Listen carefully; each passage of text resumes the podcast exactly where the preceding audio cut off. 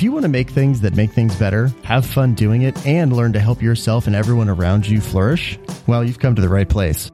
Welcome to Enliven. This is the show where we explore what's possible and the people, the principles, and the practices that are going to help you build enlivening products and enlivening organizations. I'm your host, Andrew Skotzko, and my guest in this episode is Christina Wodtke. Christina is an author, professor, and speaker who helps turn groups into high performing teams all over the world. She's a lecturer at Stanford advisor to many startups, and is the author of five books, including Radical Focus, a best selling book about the objectives and key results, or OKRs, approach to goal setting. Her newest book is The Team That Managed Itself, a story of leadership. Prior to being at Stanford, Christina taught at California College of the Arts and was an executive at Zynga, MySpace, LinkedIn, and Yahoo. Needless to say, she has a deep background in what it takes to bring people together to actually build products and healthy organizations. In this conversation, we go deep into what does it actually take to build a high performing team? And for that matter, what's the difference between a working group, a team, and a learning team? When do you need which? Can you plug and play these things from one organization into another? How do you do it? How do you go about building a cadence and a new set of rhythms for your organization to live inside of that actually feel authentic to you? Whether that is with a product group, whether you work in engineering, whether you work in biz dev or somewhere else. This is a fascinating conversation about what does it take to bring people together and to create something and put it into the world and actually have those people really, really work together in an amazing way that they will remember for the rest of their lives. On top of all that, Christina is just a lot of fun to talk to and has loads of great stories to entertain you. So with all of that being said, please enjoy this fun and wide ranging conversation with the one and only Christina Wodtke. We've had such an adventure getting to this point, but officially, welcome to the show. How are you? I'm all right. I feel like everything's been an adventure lately. yeah. Before we hit record, you were telling me that there's quite a story about how to grow, how a girl from the Midwest goes from art school to and painting and waiting tables to Zynga and to LinkedIn and all these big companies and now to Stanford. So tell us about that. Like what how did how did you get here? Oh my gosh. My my students love hearing this story because it's really funny teaching at Stanford. They all think that they have to get the perfect job and their first job is going to determine the rest of their career and then they say I say to them, "Oh honey, Oh, honey, let me tell you. So, um, yeah, I went to art school and I um, I wanted to study painting, but everybody was an abstract expressionist, and I wanted to work figuratively, so I switched to photography, where working figuratively really isn't a question. And they were just getting these computers in, and I was really interested in doing computer altered photography. And um, it's before Photoshop, and we'd have these giant Bernoulli discs that we would save our images on that were like the size of a hardback book. And so I was doing that, and I thought, well, I could either go to New York or California for tech, because that's where tech is. And I picked California because I hate snow. And then when I got to California, I was like, you know, I really like painting. So I started waiting tables and I went back to painting and I just painted for years. And and where were you in California? Where did you land? Um, actually, I landed in Sacramento, which, by the way, I do not think Sacramento is part of California. I think Sacramento is actually a piece of the Midwest that somebody picked up and dropped in the middle of California. But a cousin of mine invited me to stay with her, and she lived in Sacramento. And then I fell in love with a boy, and so I ended up there for about two years. Um, and then as soon as we broke up, I immediately went to San Francisco. And when I was in San Francisco, I used to, um, I was waiting tables and I was so broke and so poor that I lived in um, a part of the Tenderloin. Um, I called it the $100 hooker area because a little further down it was a $25 hooker area, which was a bit sketchy, but it was oh, still an area where when I'd walk home from working at Houlihan's, I would like, wear this dirty old trench coat and I would talk to myself and have my hair over my face so that nobody would mug me for my tips. I mean, oh it was oh just a God. crazy life back then. And um, so you, um, you like literally pretended you were insane so oh, nobody yeah. would mug you. Oh yeah, oh yeah. That was like I'm coming back at like 3 a.m. Right because you know the place closes down. You have to clean up. Yep. So at 3 a.m. I'm so broke. I'm walking home, and yeah, I would always pretend. I was like, if only I could fart on demand, this would be so awesome because that would definitely keep people away from me. But yeah, I'd be I'd be walking home late at night, and um, eventually I worked my way up to fine dining and I was making eighty thousand dollars a year, work uh, working twenty hours a week, which even to this day sounds like a pretty decent gig, right? Yeah. But my body was kind of breaking down. I was tired. It was physically very demanding, and it was kind of boring. I'd kind of figured it out. hmm And then the best friend of my boyfriend said, "Hey, my my friend here, he's building a Yahoo killer. Would you like to review websites?" And back then, Yahoo was nothing but a directory, right? So Yeah. what human beings would look at websites and they'd write these cute little things about it. And um, I had to review it's like 50 Yelp for the internet once upon a time. Right, exactly. And so for CNET, I was reviewing websites. And I'm telling you, like, once you've reviewed 15 caffeinated water sites, you're like, I'm done with caffeinated water now. Um, You're like, I'm good. Thanks. Yes, exactly. And I'm wide awake. so worked. yes, it yes, caffeinated water works well. But then um, what happened is I wondered how hard are these things to make? There's one of those moments where you're like, these are all kind of stupid and some of them are interesting. What does it take to make one? And so Yeah. I started, you know, Googling around, taught myself HTML. The hardest thing was actually like, okay, I've got the website working on my computer. How do I put it up there on the internet? And you have to Yeah. remember this was a time where to go to the internet, you would go to AOL and you'd click three levels deep to find the internet button to go to the internet. And I would then like research what to do. And finally I found FTP and I was like, I think this is what I want to do. So I got a temp job at a place called eGreetings and I got a full-time job by being able to do a Marx Brothers routine with the founder. We did the uh, the swordfish routine together, and I then found myself doing something oddly similar to reviewing websites. I was writing the little blurb underneath the greeting cards, like "Make somebody's day happier with Woodstock and Snoopy," and um, I just worked really hard and focused and taught myself more HTML, and then moved into the um, front end department. And I worked for this amazing woman named Juniper. And every time she had to meet with the founders, she would put on lipstick and she'd be like, putting on my armor, gonna talk to the big guys. And so Oh, I had a really awesome view of like strong women, which Yeah. I feel very grateful for because I know that they're they're not all that rare in tech. But um, I was ready to become um, an engineer, and I had to do all these reviews of designs to make sure they could be built. And I'd been reading so much Jakob Nielsen and so much Don Norman. And the creative director's like, every time you come, you give great advice. Like, don't become an engineer, become a designer. And I had Hmm. just finished the first Polar Bear book. And I said, I don't want to be a designer. I want to be an information architect. And he's like, I don't know what that is, but sure. Because this was the first dot com boom. And from there, like, just whatever, get you on my team. Let's do it. Pretty much, actually. And uh, from there, I just got more and more into this IA thing, went to the conferences. Jeff Veen, um, who was uh, a, a, a drinking buddy of mine with a bunch of other uh, people from Wired, et cetera, back in those days. I mean, it's so funny. Like I told my students today, look around this room, you know, I know the a lot of famous people, but when I hung out with them, they were just idiots like myself. And all the people in this room someday are going to be the VP of this and the CEO of that. Hmm. And back then, we were just people trying to figure stuff out, and uh, including how to pay rent. So Jeff Mhm. said, "You say, have some smart things to say. You should write a book." And I was like, "Oh no, Jeff, I couldn't possibly." And he said, "Yeah, you should write a book." And so I wrote the uh, the blueprints for the web book, and that opened up some more doors. So it's just funny because if you'd asked me when I was a kid what I wanted to be, I would have said a painter. And my cousin's like, "Well, what should I major in?" And I said, "Don't worry about it. Take whatever class Hmm. you like." Just take one accounting class. That's my advice. Please understand how math works because it will be really useful in the rest Get of the your life basics. get the basics. That one's kind of big. And uh and other than that, just wait to see what shows up because my career wasn't even invented when it showed up for me. And I, I it's sort of like falling in love. Like I felt like I was dating a lot of other careers and then when the right Mhm. one showed up it was it was love. There you go. Right. It just felt right. And that off to the races. Exactly. So what I think this is so interesting, right? Because you, you as a as a teacher at Stanford now, you you see these really talented young people in such a formative stage of their their lives. What where where in their college experience do they encounter you? Are they freshmen? So like where are they in that in that journey? Oh my God, Stanford is crazy. So, first of all, the students basically consider prerequisites as more of a guideline, you know?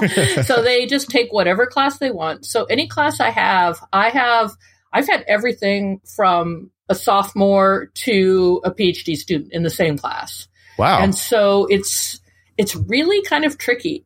And when I taught at CCA, so I taught at the California College of the Arts for several years, which is actually what got me my job at Stanford because they were looking for someone with um, a design studio background. Mm-hmm. And there, I always knew what other classes they had. But here, you know, I'll have a poet or I'll have like anybody who thinks this class is sort of interesting, they'll show up for it. So, um, I've really struggled with this but I find that if I say, okay, it, it's your bad, you didn't take your prerequisite, so therefore go read this thing instead. You know, if you don't understand how usability testing works or paper prototyping works, I'm sorry, you're just, you know, it's on you, go read this thing. And otherwise, I try to treat them as if they all came to the class with all the prerequisites. And most, I think it's actually really amazing because I find that the older students bring up the younger students. You might worry hmm. about the younger students bringing down the older students, but I've never seen that happen. What I find hmm. is that sort of diversity of age um, actually helps everybody because it's fresh insights. Mm-hmm. And the other thing I'm really grateful for is that in HCI, which is human computer interaction, where I teach, um, you see so much diversity of students. Like I've had students coming to my uh, to my office hours saying, "Oh God." I'm the only woman and the only person of color in this class in another mm. part of computer science. But in HCI, I've got students from all over the world. Stanford is really aggressive with their scholarship programs, and I've got a student from Palestine and a Hispanic student and students who it's their first generation to go to college and mm. students who have every generation has gone to Stanford. Like it's just such a crazy mix. And I feel hmm. I didn't see that coming when I went to Stanford. I didn't expect it, but I'm incredibly happy because one of the things I try to teach them is make sure your team is diverse because that way your assumptions will be questioned. And I feel really grateful that I'm in a situation where they can see that and experience it because it's easier if they experience it than if I tell them that. For sure. Yeah. One of the things that uh, I can't remember the exact phrase, but it's that idea that if, you know, if you really want to learn something, teach it and that the teachers always end up actually learning the most. So one thing I'm curious about actually is what are you learning from your students? Oh my God. So, so, so, so, so very much. So one of the things that's tricky as a teacher is the game some teachers play where they're like, read my mind. Okay, what do you think the most important event in the 20th century is? And they're all thinking in your head, like, if you don't say World War II, I'm going to flunk your ass. but instead, if you say, what do you think the most important event of the 20th century was? And you let students talk about it, you end up learning about how people model their understanding of history. Now, I don't teach history, so um, what I'm finding out is things that I think are great. For example, I'm a huge Nicky Case fan. I mm. love Nicky Case. And he has this amazing thing called the parable of the polygons. And it mm. talks about it's a it's a very simple interactive model where when you play with it, um, his point is if you have a higher tolerance for diversity, we can have more diverse neighborhoods. It's it's like if you're if you don't like being around people who aren't like you, we're going to have polarization. Mm-hmm. And so I have my students play it because it's an example of an assignment we're going to do later. And I have a student, um, and I'm saying, okay, first let's talk about what we liked. What did we notice we liked? Okay, did anybody hate it? Did anybody not like it? And I have a student who raises her hand and she's like, this is minimizing diversity. This is a really complicated problem. It's making it small. It's dismissive. She was really insulted. And I wasn't I'd never seen it through that lens. Hmm. I just thought this is a cool thing. And what's amazing is because she had a different background, because she had a different history, she was able to give me a new way to look at this. And we ended up having this incredible conversation about how do you make things that help people understand complicated subjects without making the complicated subjects too facile, too trivial. And it really opened my eyes. And I think that if I was a different kind of teacher, I might have been gone, I don't know what to do now. My perfect example has been destroyed. Yeah. And instead, it was like a chance for me to realize I'd been blinkered in my view because of my privilege. And the student opened up my eyes to that. And I'm teaching another class. Um, so one class I'm teaching is this design studio class called Design for Understanding. Mm-hmm. So it's how do we use design to help people understand complexity. Mm-hmm. But the other class I'm teaching is teaching how to teach. Okay. it's just so meta. And we just keep getting into these moments where it's like the thing inside the thing inside the thing. And one of the things I've really struggled with with that class is sometimes you, I'm teaching people how to teach and then I'm constantly going, but what am I doing wrong? Like they're all looking at me. I'm not perfect. What right do I have to teach this? Mm. And so it's really important for me anyway, for my sanity, but also I think for the students is to create an environment where everybody's ideas and insights are equal and we're co-creating an idea of what does it mean to be a good teacher. Yeah. So kind of invite the students to say, okay, I have some ideas, you have some ideas, I have this experience, you have a lot of experience with students. How can we all come together to say, this is what we think good teaching looks like? And that's been really positive. No, that's so interesting because one of the like as you as you describe it you could have a very you could approach it very rigidly right? And and there, we've all had teachers who do. But then you could also go you can imagine like there being chaos if you went the other way and just said like oh it's a free for all um, but i think it's it's interesting to like be actively exploring in the middle there. And um what surprised you about that? Like, it, or let me ask this maybe a two parter, which is mm-hmm. when you approached doing it this different way, were, was there anything you were worried about or afraid of? And then how did that, like, how has it turned out? Uh, I have, I have a really unfortunate quality, which is anytime I'm scared, I immediately have to do it. Whatever I'm afraid of. Sounds useful. Uh, yeah, well, keeps things interesting for sure.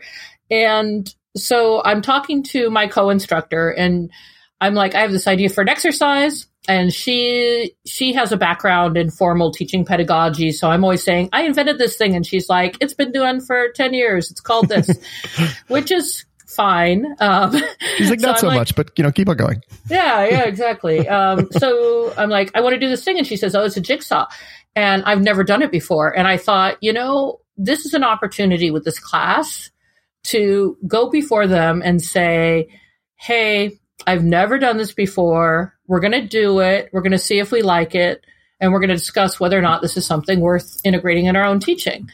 And I don't think there's a lot of classes I could do that because, mm. you know, um, with the more junior classes, there's an expectation that I should be the holder of knowledge. Mm-hmm.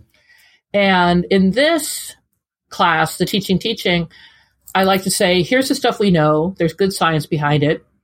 And here's the conundrums, the great mysteries, and mm. there aren't any good answers. And then here's something I've heard is good. I've never tried it. Let's all try it together and and and see if we think it's something that that's going to work for us. And I have to tell you, it was the best class. It was an amazing class. We did the jigsaw thing and the conversations were vital and there was tons of critical thinking and the students were excited and I was excited and I could feel knowledge coming together. And I just thought, you know, if I was worried about looking good, if I was worried about being the person who's right, I wouldn't, I would have missed out on this. Right. Yeah. But because I was willing to say, Hey, you're really smart. You're mature students. Let's see how this plays out. I got to become better as a teacher and they all, and we all got to learn something. So I don't know. I think, I think it's true in work as well that when you're a manager, you think you're supposed to have all the answers and you're going to tell everybody what to do. Mm-hmm. And it's a lot like being a teacher. And it's only when you let go of that and you say, wow, I've hired these amazing people. They're really smart. Let me give them my problems instead of my solutions. That's when really extraordinary things happen. Yeah, and that's a that's a topic we're going to spend a lot of time talking about in this conversation because we're going to be talking about all the things we've learned you've learned about teams and management and leadership, um, and and be going into that at, at quite a bit of um, quite a bit of length. So that's actually probably a pretty good transition point into your new book, which is the team that managed itself. And we're going to talk a lot about this, but I have to ask. So I've I followed your work for I don't know three, four years now. And I was first introduced to your work under Radical Focus, which for anyone who doesn't have it is if you're interested in um, OKRs, which is objectives and key results, I've look, I've read all the books on them. I've, I'm that guy who goes down very deep rabbit holes on topics that when I get obsessed with them, OKRs has been one of those topics and I've read them all and Christina's book is my favorite. So please go buy Radical Focus if you are at all interested in OKRs. Um, so what I'm really curious about is, I mean, you can see a link there, but what had you, or what was like, was there a moment or a trigger or something like what sent you down this journey that ultimately led to the book that has just come into the world. Because I, I, you actually in the in the opener or the preface to the book, you talk about oh this book. so t- tell us a little bit about that. The cursed book. The yeah, cursed oh, book. this book. well, let's let's take a step back because um, radical focus. I don't think I've told the radical focus story, which is that um, you know I've been a lean startup practitioner forever. And um, when I left Zynga, I decided I don't know what I'm going to do. I'm going to treat my life like a, a startup and mm-hmm. I'm going to look for product market fit. For me, it was like, how do I make sure I have a job that also makes me happy? Mm-hmm. And so I was working with all these different companies and they were a mess. They were, these startups were a complete disaster area. And I started introducing them to OKRs, which we used at Zynga and people loved them. And I thought, Hey, this OKR thing's pretty cool. Maybe it'll be a big thing. Maybe I'll write a book. Mm. So I uh, applied to talk at South by Southwest. And I said, I want to give a talk based on my upcoming book, which at the time was called um, Executioner's Tale. I always mm-hmm. have a, a working title. So I applied and they said, we don't have any slots for talks, but if you'd like to do a book reading, you can. And I said, yes. And then I had to write the book. so I have a book writing. so I wrote like a really fast 75 page, tiny little book uh, called Executioner's Tale. I made a hundred copies at a local print shop. I signed and numbered every one of them wow. as if they were prints or something. And I gave my talk and they, I sold some there and then I sold some over the Twitters. And at the end, everybody who'd bought my MVP, if you will, because it really was an MVP, they gave me feedback, and then I wrote the radical focus that you know and everybody else knows. And so that was pretty amazing. And it was like, I was so proud of myself. I'm like, wow, I'm a good little lean practitioner. I yeah. did everything the way I'm supposed to. And then, um, a lot of people were asking me questions. They'd be like, "Oh, so what does this have to do? Like, how do I do performance reviews?" And I was like, "How how do you do them now?" Yeah. And they're like, "Well, uh, I don't know. What do you think? And I was like, holy crap. You're like, oh, dear There's God. like all these people who do not actually understand good management practices. Mm. But it also um, raised a lot of questions about OKRs, which are the classic question, which is, um, what do they have to do with pro- with uh, with uh, performance reviews? Mm-hmm. How do OKRs affect it? Like, are they meaningless if they don't affect it? Because ev- you know the advice is always don't review your people based on whether or not they make their OKRs. Yeah, definitely. But ignoring it completely doesn't seem right either. And um, so I'd seen it done a couple different ways, and again, I tried it with my clients and um, started to develop something and then I was also teaching Creative Founder at CCA and developed something else, which was around norms and setting team norms because the teams used to always explode. It was like these students in this class, they're on the same team for an entire semester, which is 15 weeks. And that doesn't sound very long to you or me. But you have to remember these students are used to like four week projects. If you hated your teammate, you just had to wait and they would go away. Mm-hmm. So suddenly you have a class where you hate somebody and they won't leave. Mm-hmm. And you have to figure out how am I going to tell them that their behavior is problematic? So we ended up spending a lot of time on feedback, on making healthy teams. And I had this big breakthrough realization that what made OKRs work was not that the O is qualitative and the KRs are quantifiable. Otherwise, SMART goals would be enough, right? Sure, yeah. What made OKRs work was the cadence, the weekly check in. Mm. The fact that at every Monday you say, This is what we're doing towards our OKRs. And at the end, you said, This is what we did. This worked. This didn't work. What you were doing was you were living your goals and you were increasing your organizational learning. Mm-hmm. So if you look at teams, right? teams, all the literature says that there's three things that are critical, right?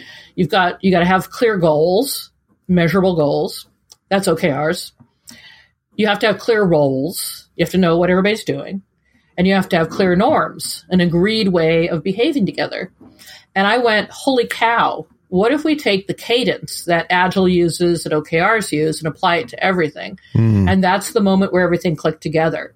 Where I said, wait a second. So with OKRs, you set them every week. You set an intention of what you're going to do. You check in. And at the end of the quarter, you grade them. So with performance reviews, you do the same thing. You say, okay, here's your role in the company, right? Every week you have your one on one and it's really lightweight. It's like super fast. Like, okay, well, what are you running into right now? How are you solving it? And then at the end of the quarter, you do a lightweight performance review instead of waiting for an annual review with mm-hmm. like a year's worth of resentment and you can't even remember what happened in February. Yep. Instead, every quarter you have a short conversation. And at that moment, maybe you can give somebody a raise or not, but that's a much better rhythm. And then with norms, before you start in on the team, like think about how we do teams now. We say, hey, you six people, get together and just be productive. We don't spend the time to think about all the ways they're different. Yeah, one of the things I was curious about that I remember when I was first reading before before the book came out, um, when I was first reading some of your articles on rebooting your team and designing the team you need, and, and we'll link to all this all these articles in the book and in, in the show notes. Um, but I remember one of the things that first jumped out to me was in one of the those articles you sort of distinguished, you drew some distinctions between uh, different types of teams and sort of work oh, groups and things like this. And it, you did it in a way that I've never heard, I had not heard anybody else do it. So could you actually walk us through sort of those distinctions and, and for lack of a better phrase, the sort of levels of teams? Yeah, it's funny because um, yeah, a lot of people talk about work groups versus teams. That's the simple one. So work group, everybody's sort of working independently. There's no interdependence, and they all report up to somebody. So think of a sales team or customer service team. And actually, that's what I experience right now at Stanford. Is mm. um, in our HCI group, there's four of us, but we're not interdependent. Like I go teach my class, they go teach their classes, they have their labs, their students, and there's just not a lot of collaboration. We're mm-hmm. not, you know, we may say hi or work on a problem in the hall, but there's we're not really working together towards something. Mm-hmm. So in Wisdom of Teams, which is one of my favorite books, they talk about a team has this common performance goals, mutual accountability. Mutual accountability is huge. Um, and I often say, you know, a dysfunctional team where the engineer, instead of going to the designer and say, Hey, are you done with those designs yet? Can you give them to me? Cause I want to get going. They go to the PM and go, that designer still hasn't given mm-hmm. me the designs. Mm-hmm. I can't get going. They're blocking me. And that's when you don't have mutual accountability, when the engineer can't just go to the designer and say, I need those now. What's taking so long? I'm going to slip my date. Um, so to move from a work group where the PM's carrying a lot of that weight, you want people to be able to talk to each other and hold each other accountable for the things they're trying to do. Mm-hmm. So that's the base, one of the basic things. But then the other thing, actually, before I go on, the other thing that you see is like with sales and uh, customer service, everybody's kind of doing the same thing with a team, you have different skills that are complementary. So you have that collaboration in order to get something done. Mm, okay. And that's another critical part. So they really, they actually have to depend on each other because they can't they do to. each other's jobs. Exactly, exactly. So then I realized there was a higher level of team. So, okay, it's great. We're, we're all doing our job. We're holding each other accountable. Great. But then um, I saw these teams that were just a little better at that, and they were learning teams. And what I saw that was very, very different than um, than a, just a normal team is that on top of the mutual accountability, they were working very intensely to increase the team's learning and the organizational learning. And in Agile, we see it in the retrospective, right? Mm-hmm. So if you have a regular weekly retrospective where you say, here's what went wrong, here's what went right, let's as a team get better and better and better at what we're doing that's when you see a learning team. And I almost call them lean teams as well, because that's what you see in the startup lean cycle, right? Which is that they're constantly running all these little tests and their focus is really about learning. What do we know about our market? What do we know about our product? What do we know about the fit of those two things together?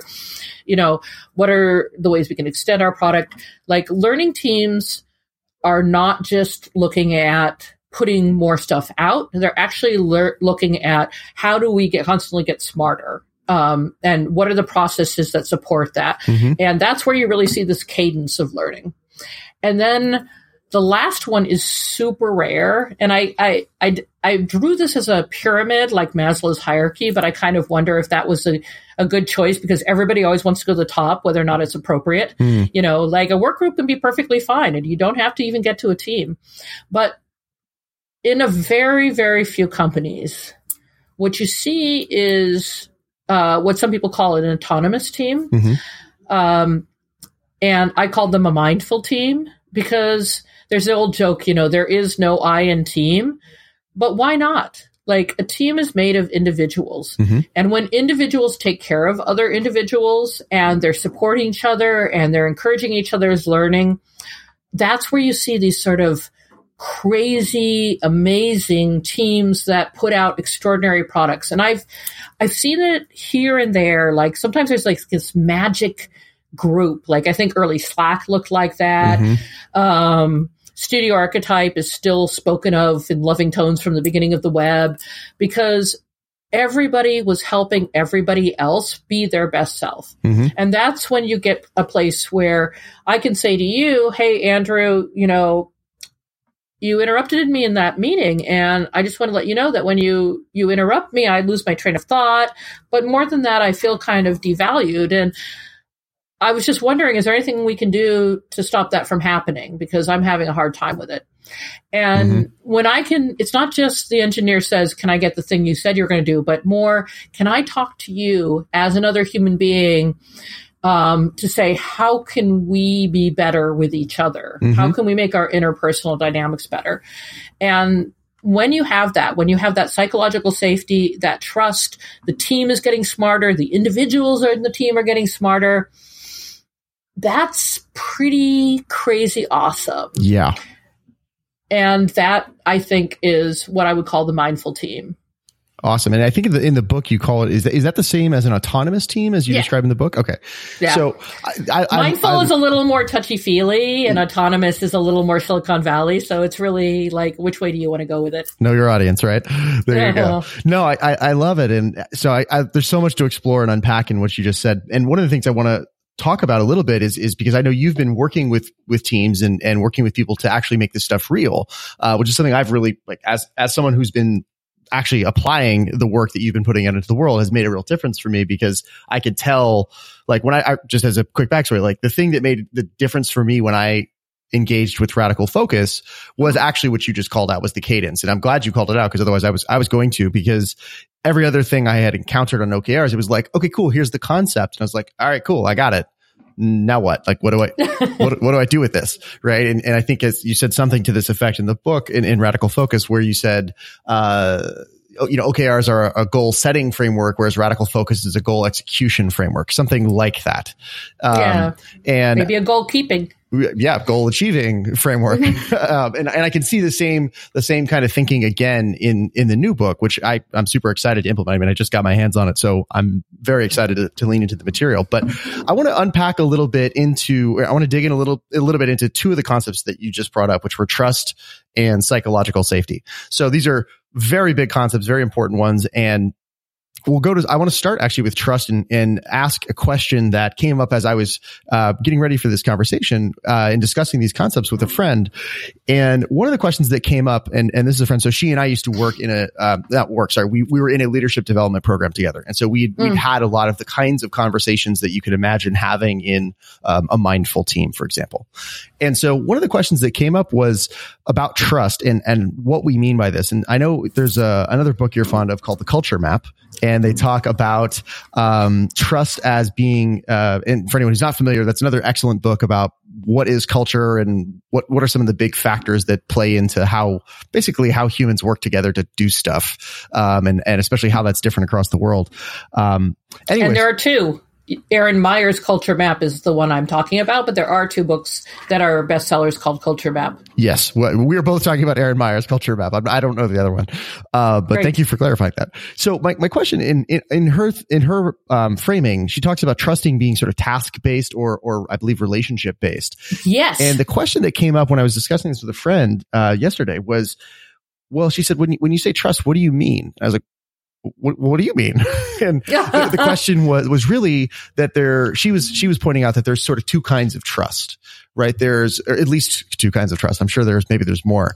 Um, and the two that she was pointing out were what we ended up calling reliability based trust. Like, you know, you tell me the thing will be ready on Friday and I believe you.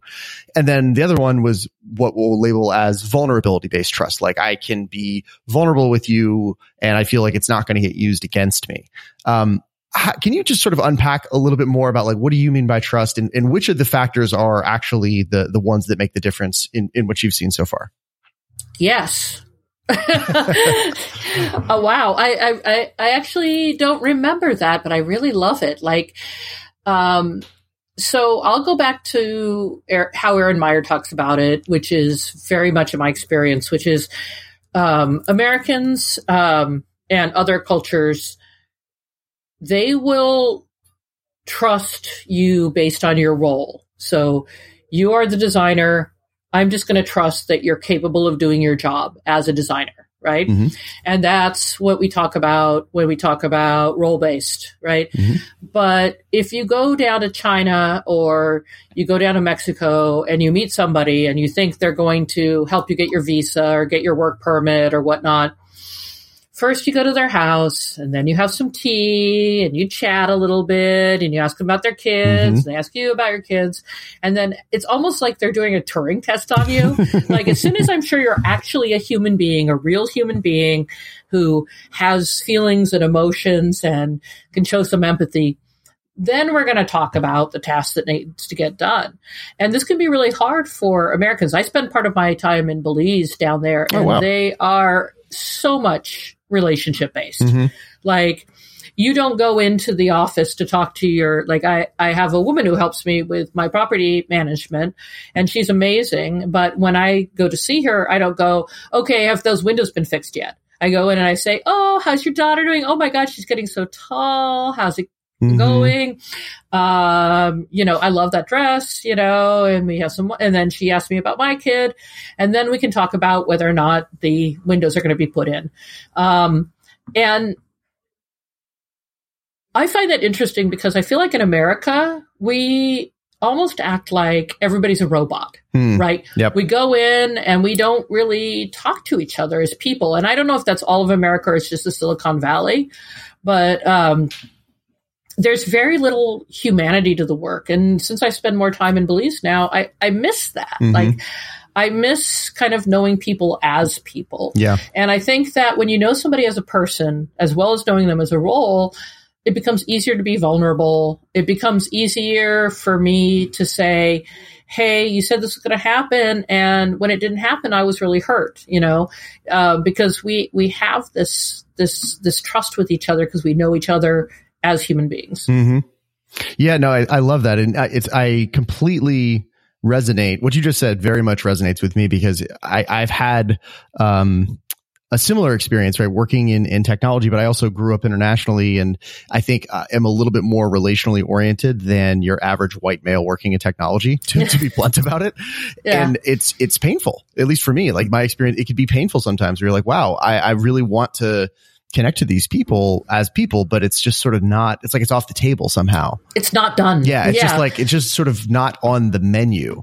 And that I was like, wow, I, I've yet to understand really the source of it, but I can just, it is definitely a recognizable phenomena. And so I just, well, it's a cultural construct. Yeah. Really. And I think that the way to deal with it is just be like the world's best listener. Hmm. Like what I found once I had this structured for me, I started thinking, can I chip away at this a little bit? And I find that when I go into work, stopping and saying hello, oh my God, oh, my ex husband's French. And I went when we were living in two different countries. I remember going to his work with him. And when somebody gets into the office, they go to everybody else's office and they shake their hands and they chat with them. Wow every single morning He worked in a university. And then at 10 o'clock, everybody stops and they all go in the coffee room and they have coffee and they chat together. And it's so different from here. Mhm. And so I think, well, what could I do? So what I do is, you know, I'm in the hall. I try to say hi to my colleagues. We have an open door policy usually if when we're not podcasting. and, you know, I'll say, hi, how are you? How's the kids? And I just am sneakily trying to bring more humanity to it. And I don't have anybody complaining. Like you feel like you can't do it, but test it. Yeah. You know, test test that border, push it a little bit. Ask somebody, hey, you know, if you ask somebody about the kids, trust me, you're gonna have pictures. If you ask somebody about their dog, you're gonna see pictures. And when somebody showed you the pictures of their dog or their cat or whatever, you're just a little closer. Yeah. And you're just it's just a little easier to to ask for what you need. No, I totally agree with that. It's it's uh I think it's exactly the the right suggestion as well. Is that is that actually true or is that just a cultural assumption, right? It, just because that's the way it seems to be doesn't mean it's the way it has to be. Um, So I, I love I love that uh, that sense of pushing it. So, of the various sort of flavors or or types of teams one might uh, participate in and play on, you said um, you said something a minute ago like it, when when you draw something as a hierarchy or a pyramid, at least in America, everyone wants to just shoot right to the top. But Mhm. that isn't always necessarily like the right thing, the, the right thing for you or whatever. So when when are those different options, like a work group versus a, a mindful team, or when when do you think those are actually the the right choice for someone in, in a situation? Yeah, absolutely. So what you see is a work group is fine when you have a bunch of individuals and they're basically acting on their own and you just and they're all doing the same thing. Like I said, like sales groups, uh, uh, customer service, you know, everybody's kind of doing the same job. But it's worth thinking, okay, everybody's doing the same job, but could there be a little more learning? Maybe we don't need the mutual accountability, but maybe we should meet once a week and talk about the hardest call we took this week Mm, right? And how did you handle it? And could brainstorm. Like I start to think that even though I draw it with hard lines, if you can kind of fuzz those lines a little bit, Hmm. that you start seeing better results. So even though all you need is a work group, could they could they be a little more learning? Could there be something that could happen to it? And then you always need a team whenever you're making stuff. Mhm. Like um you know, whether you're putting on a play, you're putting on Hamilton, or whether you're building some new building, you're going to be looking at a bunch of different skill sets. And once you have a bunch of different skill sets, then you have to ask yourself, okay, how do I cohere these different skill sets so I don't run into the problem of people not talking to each other and being in silos? So the moment you have different skill sets, you have to start thinking of them as a team and you have to make sure that you're doing the clear goal and the mutual accountability and you start to look for those roles that are um, they aren't explicit roles. For example, you, you've ever been in a situation with your with your team. You're like somebody's got to take notes, and then everybody looks at the woman. You know, um, I, I've I actually women. haven't I haven't personally, but I have seen it. Um, Yes. like I, I've heard of I've heard of this enough times that it I, it clearly happens a lot. Oh yeah, it was funny. I was at a, a, a faculty retreat, and I was the only woman in the group, the the work group I was working, and they're like, "We need a note keeper," and I was like, "Just ask me, just try it." But luckily, like, some other guy "Make said, "I'll do it."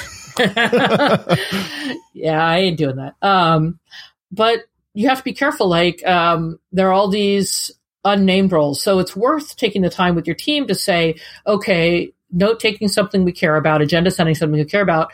Shall we rotate it? Mhm. Shall we do a different person every week? Like making sure those things are done fairly and equitably, um, so somebody doesn't get stuck with extra work. So that's a piece of the the role piece that I think is important in just a normal team.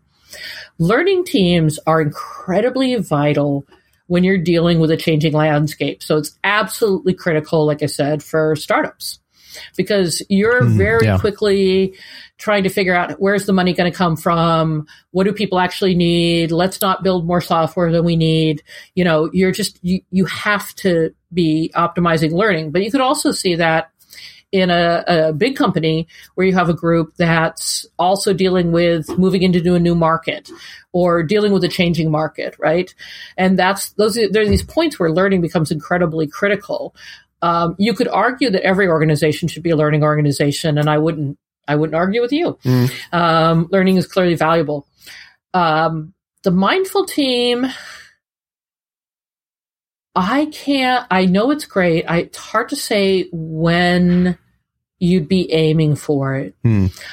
I think if you want to harness the power of the diversity of your group, if you want to let go and make amazing things happen, um, I think that the mindful team is the answer. The thing is that in order to get to the mindful team, you're going to have to teach people management skills. Um, what we think of as management skills. S- say more about you, that. And, and which people? So, for a mindful team to work, everybody's an employee and everybody's a manager at the same time. Hmm. So, um, back when I was at Yahoo, and I was very first a manager, I was matrixed, right? It's a classic story. Like I reported into the design group, mm-hmm. but the reality is my general manager had control over my everyday skills. Mm-hmm. And I was just like, oh, what do I do? Like, you know, here's people telling me what to do here and people telling me what to do here. And I have all these people working for me. And I just kind of lost it. I was like, I don't even know what to do. And then I thought, well, when I work with my people who report into me, I tell them what I need from them so I can be successful. And I ask them, what do you need from me so I can be successful? I thought, well, why don't I just use that on my variety of bosses? Hmm. And so I would talk to my general manager and I'd say, okay, how can I help you be successful? How can I, in my role, make you successful? And then I'd say to him, now let me tell you what I need from you. And I did the same thing with my boss. And I realized it didn't matter if they reported to me or I reported up, managed up, as long as I was really clear about this is what I need from you. This is what you need from me. This is how we're working together towards a shared goal. Everything just sort of magically started working better. Hmm. So when I think about a mindful team, let's take that one notch higher. Mm-hmm. So not only are we talking about the work that we do, but I'm starting to talk to you about interpersonal dynamics. Mm. Um, I'm starting to tell you that there are behaviors that you're showing that are making it harder for me to work with you effectively. And when I care about you as a human being and I want you to be actually successful in your job, I can let you know that you're interrupting or your assumption that I'm going to take the notes or that I'm going to plan the office party is damaging to you in your dream of becoming a CEO, in your dream of having a diverse team. And the only way I can actually get to that point where I can be telling you this is I have to know what your goals are. I have to know what you're trying to do. Mm-hmm. I have to know you as a human being. And so instead of waiting, I could go to your boss and I could say, Dad, Andrew, he always interrupts me. Mm-hmm. But imagine how powerful it is when I can say, Hey, dude, you know, that thing you do, it's not super awesome for me. I, I you know, mm-hmm. is there anything, you know, is there anything I'm contributing to it? Is there any way we can fix this together? And that's the point where everybody's taking care of each other and everybody's taking care of the business and everybody's committed to everybody's success. And we're moving out of that competitive and we're moving to hyper cooperative, which is incredibly successful. But it does mean that I have to learn how to give you feedback well. I have to learn that I don't want to say, you ignore me all the time and you don't value my voice. I don't know your intent. I have to learn how to say, this is your behavior. This is how it's affecting me. This is uh, something I want us to work on so that it doesn't have to happen anymore. And and that's not how people normally get feedback. What they do is they resent, they make up a bunch of stories about what's going on in your head, and then they explode, right? Yeah. Or they complain to their boss. So once the people on the team learn how to give effective feedback to each other and learn how to communicate in a way that's vulnerable and genuine then you get the trust, and then you get the mindful team. But part of that is also there has to be psychological safety because if I think I'm, I'm going to tell that to you and you're immediately going to go to the boss and make up a bunch of shit about me, I can't be telling you that either. And that's what makes it hard. It's not it's not simple. It's a journey. It takes time. Yeah, everything you're saying. I mean, it, it, when when you when you have a conversation like we're having right now, the, it, it, sounds amazing, and you're like, yeah, that just it makes sense. You can see how the pieces fit together, and then you go back to work, and you're like, oh God, how do I do this? Right. Right. And, and I think that really is the, the question, um, certainly that, that I, in my journey, find myself dealing with as, you know, as I go forward. It's like, oh man, like this feels out. No, now this feels out. And it's a sort of like juggling act. And what, what I'm curious is, um, it, maybe we could touch briefly on on how you would suggest people approach giving feedback because I think it's an area. I know there's a, a book you really like called "Thanks for the Feedback," um, but I'm curious if you, yeah, how would you suggest people approach giving feedback? Because a lot of people aren't good at it, haven't trained in it, haven't practiced, or even really thought about it.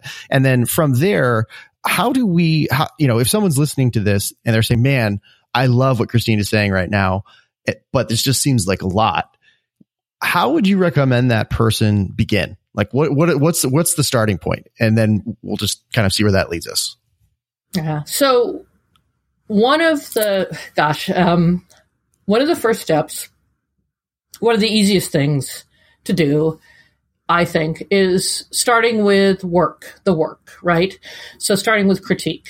So when you look at work, you need to learn how to give decent critique, whether it's be whether it's some code or it's a product project plan or a product plan or it's a design. You need to go in there and I made up a little acronym for my students, which is called GASP, which first you have to ask yourself, the person who made this, what are their goals? Mm-hmm. What are they hoping to get out of this? And it's worth asking. You don't want to make assumptions mm-hmm. because that's where we get in trouble. So I might say, Hey, you've got this, this, this product plan. Um, what are you hoping to do with it? Mm-hmm. Even if I think, duh, you want to get it approved by the product council so you can launch it, I'm going to ask you. And I might learn something about that, right? And then I want to say, well, what is he attempting to do? Is, is his attempts matching his goals? So he has this whole crazy section about the stuff that has nothing to do with anything. Okay, well, that's not working so well. Here's this other part that is working well. Okay, I've got my head around it. Okay, here's some things that are working well. Here's some things that aren't working well. Here's a piece I don't understand even a little bit. So then you want to look into, you ask some questions. So you make sure you understand everything. And then you do S, successes. What's working really well? Hmm. Because, and it's funny because everybody thinks that you say positive things so you can say the negative things so they don't feel so bad, which is totally wrong. you say the positive things so they don't throw out the positive stuff. Mm-hmm. Like you can say, this is working, this is working, and don't touch it, don't change it, or this is so close, just one little tweak, it'll be there. You want to talk about the successes because you don't want them to throw the, the baby out with the bathwater. Mm-hmm. And then instead of saying negative things, I like possibilities. So the acronym is GASP mm. goals, attempts, successes, possibilities. Okay, this is what you've made. How could it be better? How could it be more awesome? And that mindset shift, which is from saying this is good, this is bad, you're a judge, if you move from a judge to a coach, mm. so I'm looking at your product plan and I'm like, okay, this is working. Have you considered this? Have you tried this? Have you looked at this? Um, this is a place where I got lost. Have you thought about setting it up like that? You know, start looking for the possibilities where it could become as good as it could. Hmm. Mm-hmm. So that's a great way to start because work is one degree of not us. Mm-hmm. So even though some people do take work sensitively, if you're just talking about the work and you're talking about the work with the frame of, I am here to make your work as good as you want it to be, that mindset will help. And it's easier for people to take feedback because I'm telling you, people can totally tell. People can totally tell when you have good wishes. Mm-hmm. So if you clean up your own head first and think, I'm going to look at Andrew's product plan. I keep picking on you. I'm going to look at a product plan and I'm going to help Andrew make the goddamn best product plan ever. And I'm going to help him. And then he's going to be awesome. And we'll be awesome together because I know I helped him. And he's going to help me when I need him. If you have that attitude, you can tell. For sure. You can tell that I have a positive attitude. So that's kind of like phase one of practicing. Okay. And you try to, and you try, and you're, and you're always saying like, you know, you're really understanding their person and you're helping them be good. Then phase two that's easier for people, again, is instead of individual feedback, let's talk about team feedback. So that's when we're starting to use the word we. So first we're using the word it, mm-hmm. the product, right? Mm-hmm. Now we're going to move up to we. Mm-hmm. We. So what did we do as a team that worked really well last quarter? What did what could we make better? Mm. So you're doing these retrospectives, but it's never you're always late and therefore we the, therefore this meeting starts late. It's we seem to be starting later and later. Anybody have ideas on how to fix that? And again, it's easier to talk about a we than it is about a you. Mm-hmm. And so you want to do that for a while. You want to have your weekly retrospectives. And what I like with retrospectives is I like to make them hyper lightweight. Okay. So I like to say, what's something that we worked, that worked last week that we should keep doing? And what's an experiment we could run next week? Like, let's try making presentations only five minutes. Uh, let's try doing stand up. Let's try doing stand up at 10 o'clock instead of at 9 a.m. Whatever, you know, like, what do we want to try? And then at the end of the quarter or end of the week, you can say, hey, okay, do we want to adopt it or we want to try something else? So again, it's not bad and good. It's more like working and experiments we want to run. And again, it's getting you more comfortable with feedback. We're talking about us. We're talking about we. We're not putting figures. Then once you're really comfortable making your team good, you can start exploring the feedback. And um, I do have a very elaborate way to do it, but I think 360 degree feedback is incredibly vital. It's just so important to get all the different ways people see you. And so in the book, I have this model where um, I've used it with clients, I've used it with students, but it is something that's sort of like one of the last stage. I like to think of it as the boss battle if work was a game, where you, um, for everybody, you say, what do I know about this person? Like, do I know they're married? What are their goals? What are their hopes? What do they need from the job? What are things they struggle with? What are things they're good at?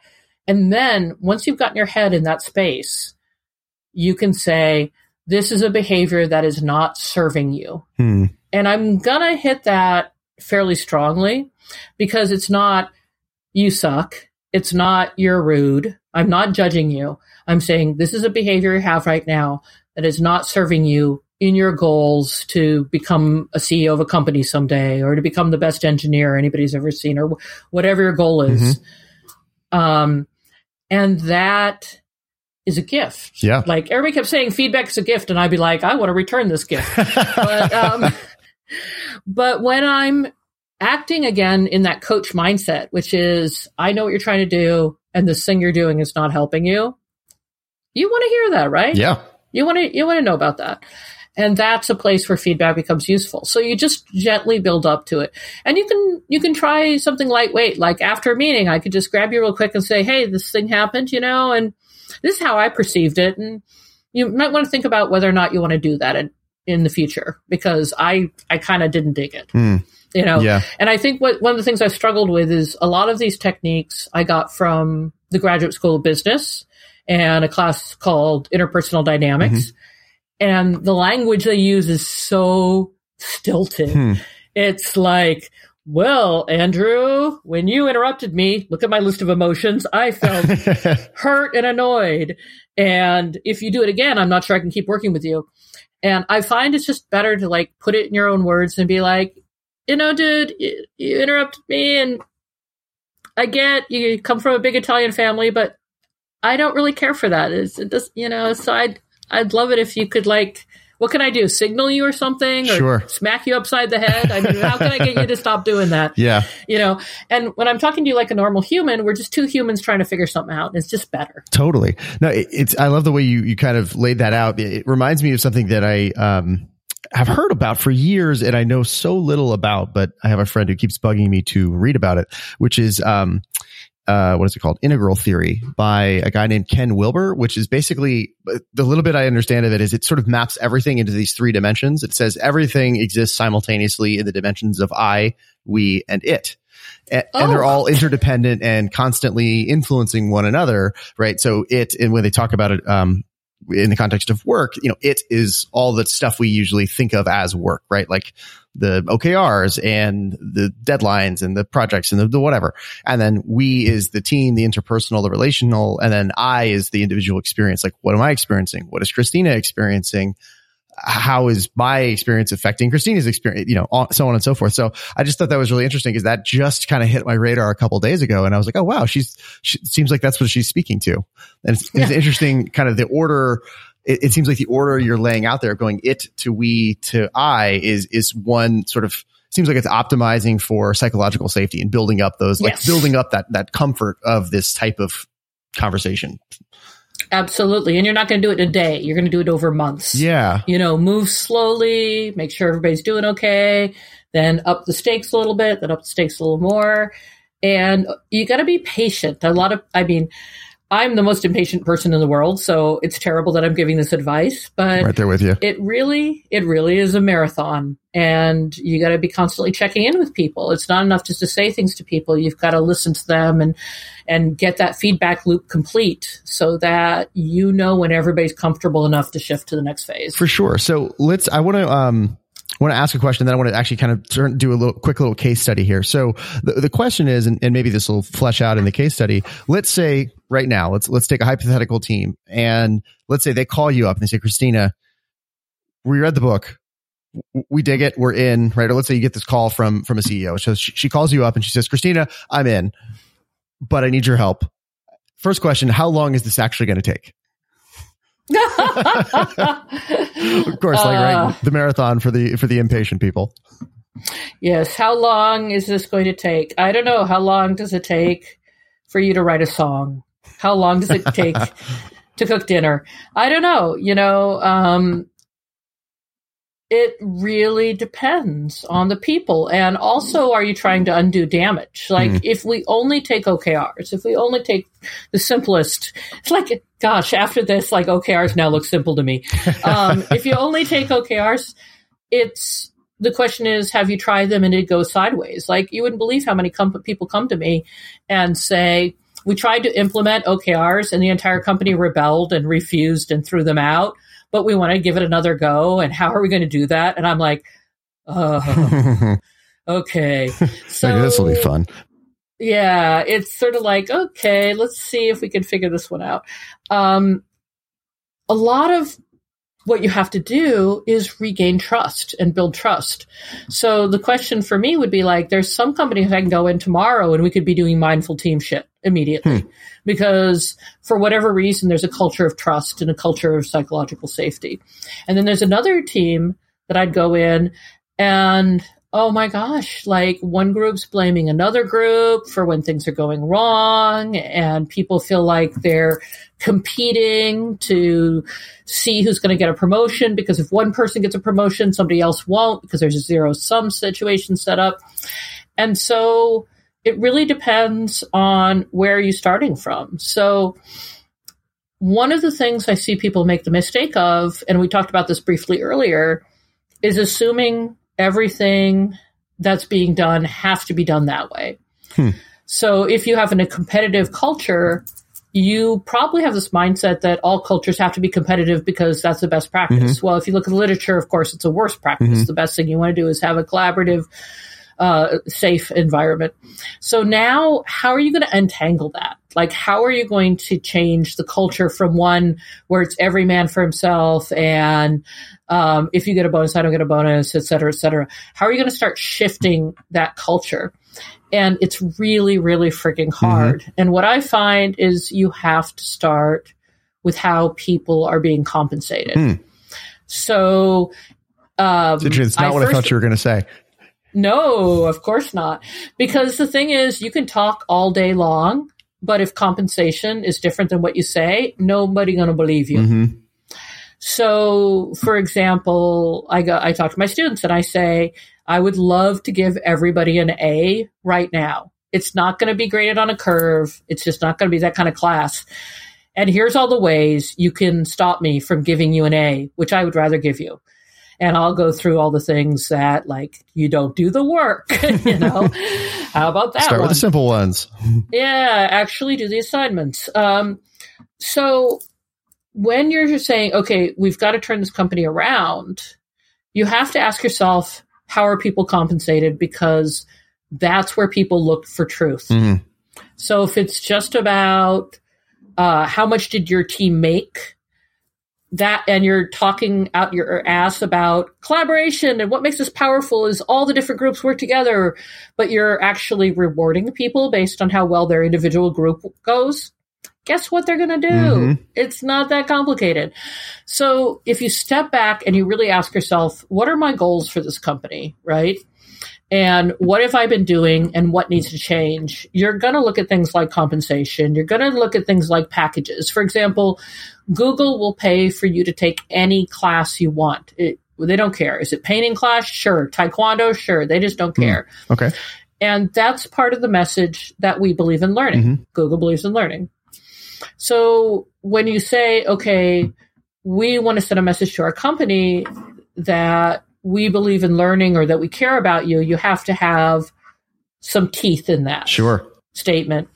So if a CEO came to me and said that, like, I'd have to understand about their company. If there's a lot of competition, then you have to change. People are compensated based on how well they cooperate. Boom, right? Yeah, I want to uh, uh, dig in on something really quick. So I was um, two two things came up came to mind as I was listening to you right there. One, it reminded me of something a lesson that came up in a, a recent conversation on uh, another episode of this podcast with a friend of yours or someone who I think is a friend of yours, which is Rich Mironov. It, oh, I hate him. No, I love you, Rich. Sorry, love you, Rich. And and so Rich and I were talking, and and one of the big lessons or aha moments for me in that conversation was, oh wow, don't blame people for the system right? Like you can have very Yeah. good people put in the wrong structure and you're screwed. You're just screwed. Right. And Large portions of my career have looked like that. yeah, everything you were just saying around, you know, compensation, that's one of his classic, um, one of the classic cases he looks at with like enterprise sales teams and, and product issues. And so that, that's what's one sort of lesson that I'm hearing again here. Let's say you're looking at a company that has a really competitive culture, right? And that's, Mm. they, they think that's their jam. But we have lots and lots and lots of good science that shows that that's really not the ideal um, environment for people to, especially to do kind of, you know, any sort of creative collaborative type work. How does the process that you've laid out in, in the book here, how does this, which, which is really focused at the team level, right? It is. How does that fit in, integrate, play with sort of the over, the, the surrounding environment of the company, which, you know, then you get into values and mission and vision and all that, all those types of things, which as you were just alluding to with the Google example, when done well, they are not just values like stuff on a wall. They're values plus behaviors that put those values into action. Like we will pay for you to take any course you want. We don't care what it is. So yeah, could you t- talk a little bit about that? How does, how does someone who wants to apply what you've, what you've put presented here, how should they think about integrating that into the, its surrounding ecosystem at the company or organization? So, gosh. One of the things I chose to do, which made this book hard to write, and that is a list, um, was that I wanted to write about how can you make a healthy team in a dysfunctional company. Mm, yeah. And every time I tell somebody that at a conference, I'd be like, I'm writing this book. It's about somebody who's trying to make a strong team in a dysfunctional company. They'd be like, that's my life. Oh my God. That's, I've, I've been They're there. like, I so know. it. Please tell me the answer. Please. Yes, exactly. and um, I think that a team is the smallest atomic unit of work in a lot of ways. So if you can get the team right and you have a lot of good teams, you can have an incredible company. But if you can get your team right and there are bad teams, you can still get some stuff done. What's hard? Well, there's so many things that are hard. Um, what's hard is when your good team is banging heads with a bad company, which Hmm. has been known to happen. Sure. And I don't want to give away the ending, but a lot of people were felt the ending was a bit controversial. They wanted to see like a hundred percent happy ending Mm, as opposed to the ending I wrote. And I believe that a dysfunctional company you always have to get out of Mhm. in the end. You can only do so much. You can make a good, healthy team, but if the company is truly, truly broken, are you really doing anybody any favors? In fact, uh, Laura Klein, who's another one of my friends, said um, it's it's a sin because then people stay much longer than they should have. She didn't say sin because she doesn't believe in sin, but she said, "Yeah, you can't do that. You can't make a uh, making a healthy team inside a dysfunctional company is just making it worse for longer." Um, So, if you're a CEO and you have an unhealthy company, the very first team you have to clean up is yours. So I think Patrick Lencioni, who obviously was an inspiration for me since I like writing business fables, Yeah. his five dysfunctions of a team, he he was spot on with that because he said the very first team is the executive team. And the problem is most executive teams act like work groups, right? Yep. It's like you all get together and you're like, well, I care about my people, and then there's your people, and your people are messing with my people and all that crap. So the very first thing you have to do as a CEO is you have to transform your execs into a team. You have to have mutual accountability. You have to have psychological safety. You have to start working with them so that they're taking care of each other as opposed to either competing or ignoring in silos. Mm. And so every company is made up of teams of teams of teams of teams. So all so all you have to do, as if there was an all you have to do, all you have to do is get all the teams working well. And so what I find is useful is if it's a CEO, you got to clean your own house first. Um, but you can also give this model to some of your stronger teams. And this is counterintuitive. I always tell people to do this with OKRs too. I'm like, give your OKRs to your best team because what I find is in most companies, everybody wants to emulate success. Yep. So if you give OKRs to your best team and they become more best, they become even more high performing, and then you spend all your time talking about this team who's so amazing. All the other teams are like, you never talk about me. I'm going to do OKRs too, and then I'm going to be high performing, and then you're going to brag about me. So that's another thing to think about. So you might clean up your own team. You get some of your best teams to become even higher performing. Then you brag about them a lot and other people want to be on board and you can get people to want to uh, adopt these best practices as opposed to shoving it down their throats. Yeah. So here's a question. Let's say that you I'm trying to think of a um, a, a act like a, a case, an example case that is both hypothetical but also totally plausible. Um, sure. So you're someone who's yeah, so you're in Silicon Valley, right? You meet lots of people working in technology all the time, whether it's at a meetup or at a thing at Stanford or wherever the case may be. And let's imagine that you meet a CEO of a let's say they're a small company, let's call it headcount between 20 and 50. They've raised uh series A marching towards a B, not quite there yet, you know, working, but it's not a home run yet. And they, and they, they kind of know that. And let's say they're not you know, they're not a maniac. They're not a, um, they're not a Rick to use the character from the book. Um, sorry, Rick, Rick, not Rich, by the way. Uh, so they're, um, I guess my question here is how do you, let's say that you're talking to the CEO, how do they know if they have the problem? Huh. How do they know they have which problem? Good question. Um, what is my question? I guess my question is okay. Let me, let me rephrase the question differently. I'm going to throw out the hypothetical because it didn't didn't really work. So I meet a lot of people where things are fine. You know, things are things are fine. Things are good. Um, but you know, if you look in their in their team, or you spend some time around their their their team or their their organization, nothing's really wrong but at the same time, it, you can feel like it doesn't have that like that that magic mojo of a of an autonomous team, of a mindful team, of that like holy crap, like holy shit, where the, where am I? What is this place? It doesn't have that, but it's just okay. Is that a bad sign? Is that a good sign, or is there like some sort of you know I, I don't know the, the, the phrase that comes to mind is um from a from a guy named Martin Seligman who's talking who studies sort of psychological flourishing and human flourishing, and he had a phrase in one of his books that went something like, "The absence of disease does not equal health or does not equal flourishing."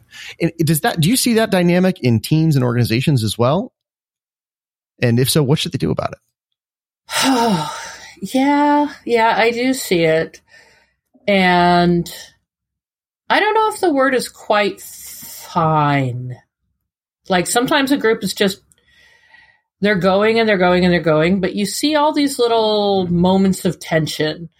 Like what I was talking about earlier, where somebody doesn't go directly to the person they're having a problem with, mm-hmm. but they go to the product manager mm. or they go to the CEO or they go to somebody else to solve their problems. Like that is for me the classic sign that your team isn't healthy. Anytime you're asking somebody else to solve your problems for you, that's usually a sign that the team isn't healthy. Now, it's different than coming to you and saying, I'm having trouble with this person. Could you give me ideas about what to do? Hmm. Right. That's just asking advice. That's just asking for coaching. Sure.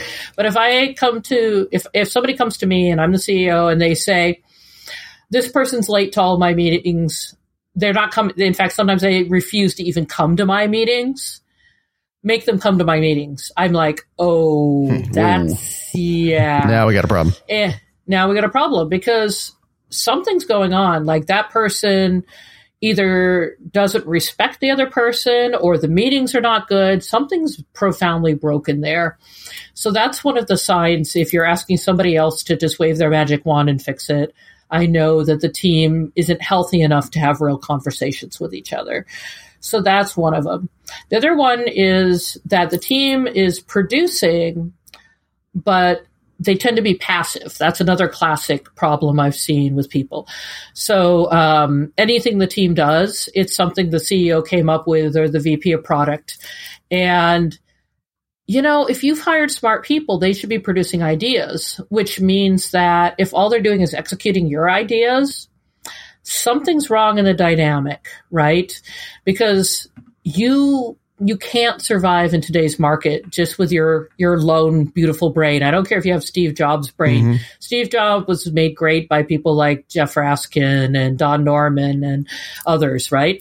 So that's another sign that you're wasting potential. You're you've got these amazing brains and you're throwing them away. And that's when you want to try to move to autonomous brains. And that's the moment that can be really scary for CEOs because what you have to do is you have to sit down with your team and go, folks, I'm really worried that we're not going to be able to accomplish X. What should we do about it? And there's going to be a few moments where people are going to be like, is he actually asking our opinion? Mm-hmm. What? And then you have to be like, no, really, come on. Like, you know, let's get some ideas out and, and start handing over to your team your problems as opposed to being the master of all the questions. So that's another one. So those are the two big ones that really are at the top of my mind that suggest that you're not realizing the potential of the group. Yeah, no, thank you. So, um, I want to actually sort of shift to start starting to wrap up a little bit here. I want to shift to some more rapid fire questions that have kind of come up as I've talked to people about these ideas, have worked with some of these ideas myself. They're short questions. Your answers don't have to be short. They can be however however long you uh, you you feel you feel uh, appropriate. So one was we talked a little bit earlier in this conversation about um, your model for feedback of GASP. How is that? Re- how is that related, or how do you use that in conjunction with a model that I in the book, which I believe is Grow? Yeah. So, oh my God, I'm the model and mnemonic. Like I have no memory. So I love models and I love it when they have mnemonics to them. So GASP is feedback for stuff. Grow is something completely different. So this one I did not make up. I made up GASP, but I did not make up Grow. Grow comes out of the coaching industry and it comes particularly from the inner game of tennis. Mm which is this idea that everybody can coach themselves. And um, your job as the coach is more to create a framework for reflection than it is to provide answers. So G is still for goals, right? But R is reality. So, Andrew, you come to me and I say, Hey, what's on your mind today, Andrew, my lovely employee? And you're like, God, I'm really stuck. People aren't signing up for this new product. I don't even know what to do. And I could be like, well, you need to start a marketing plan and do this and this and mm-hmm. this. But if I do that, every time you have a problem, you're going to come find me and that I'm going to become a bottleneck. Mm-hmm. And I don't want that because I got other shit to do, baby. so what I would say to you is I would say, well, what's the, what do you know about this problem? What information do you have? That's R for reality. What's the reality of the problem? And you'd be like, okay, we read these tests. We've got this. We got this. And I'd be like, hmm, super fascinating. I'm going to move to O what are some solutions you tried? What are the opportunities to try to address this? That's the O. So I would say, hey, Andrew, so now you've done this test. Do you have any ideas that you think might work? And you'd be like, well, I could do a cross product marketing thing, or I could do an email blast, or what have you. And I'd be like, what are the pros and cons of those? And you'd say, well, this does this, and then this does this. And I'd be like, so what you going to try next? And you'd say, I'm going to try the email blast. And I'd be like, let me know how that turns out. Look at that. I've now taught you and gotten you to think through your problem.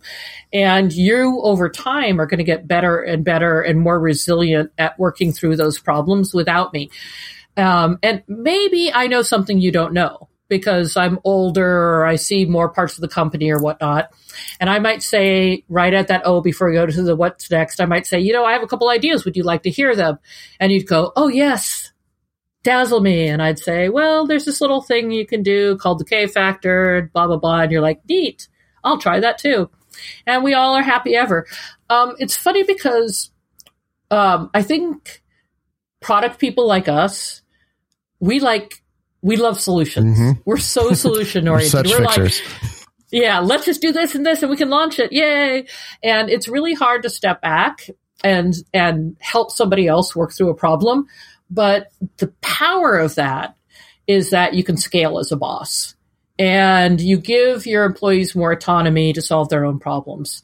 And that's critical. So no matter how much you want to just go, this, this, this, it's better to get your employee to talk through. And if there's something that they didn't cover, I'm a big fan of consent. I'll be like, would you like to hear it? And that way you're still in power. You're still in charge. And that way I'm not taking away that power and pulling it back to myself. And I'm leaving you in a position where you can make decisions on your own and you can make great things happen on your own. No, I love that. I love that. It, it reminds me a lot of, um, uh, so funny enough, we talked about it earlier. I was in a, a leadership development program and, um, the whole idea when, once, once you really got into it, the whole idea was your real job as a leader is to create other leaders, right? And so it's not just teaching Yep. people how to do stuff. It's over time teaching them how to think the way you think. And that's how you actually scale.